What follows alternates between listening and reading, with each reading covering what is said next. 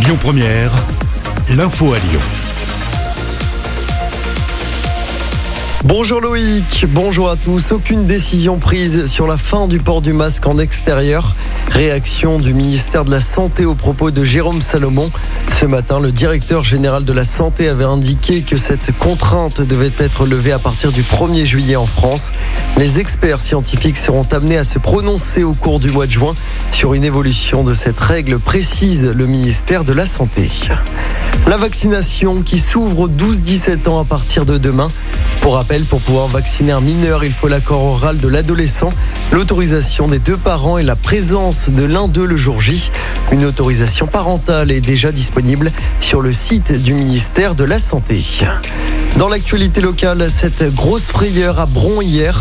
Un scooter a renversé un père et ses deux fillettes âgées de 11 mois avant de prendre la fuite. Le papa qui transportait ses enfants dans une remorque à vélo a été fauché. Ça s'est passé dans le quartier de Terraillon. Heureusement, lui et ses deux fillettes n'ont été que légèrement blessés. Le conducteur du scooter est toujours activement recherché. La chauffarde à l'origine de la mort d'une jeune femme le jour de son anniversaire, jugée en appel aujourd'hui à Lyon. Le drame s'était déroulé en février 2017 du côté de Vaux-en-Velin. La victime avait été tuée sur le coup au volant de sa voiture. La conductrice en face avait été blessée. Elle était en état d'ébriété au moment des faits. Elle roulait trop vite, avait grillé un feu rouge et était au téléphone. La chauffarde avait écopé de 5 ans de prison, dont 3 fermes lors d'un premier procès. C'était l'année dernière à Lyon. Un nouveau sondage à moins d'une semaine des élections régionales. Près de chez nous, Laurent Wauquiez, le président sortant qui était sur notre antenne samedi matin, fait toujours la course en tête. Il est crédité de 35% d'intention de vote. Le candidat du Rassemblement national, Andrea Cotarac, est à 22%. Pour terminer le podium, 20% des sondés ont indiqué ne pas exprimer d'intention de vote.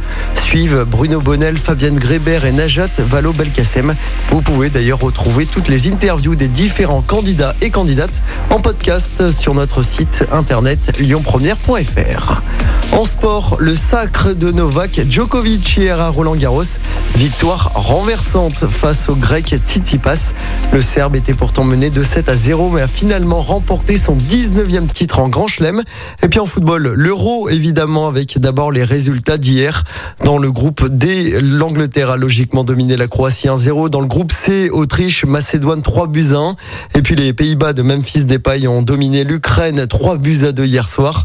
Aujourd'hui à 15h, Écosse, République tchèque à 18h, Pologne, Slovaquie.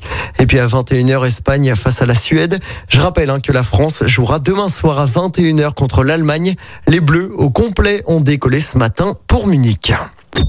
Écoutez votre radio Lyon Première en direct sur l'application Lyon Première, lyonpremière.fr et bien sûr à Lyon sur 90.2 FM et en DAB+. Lyon Première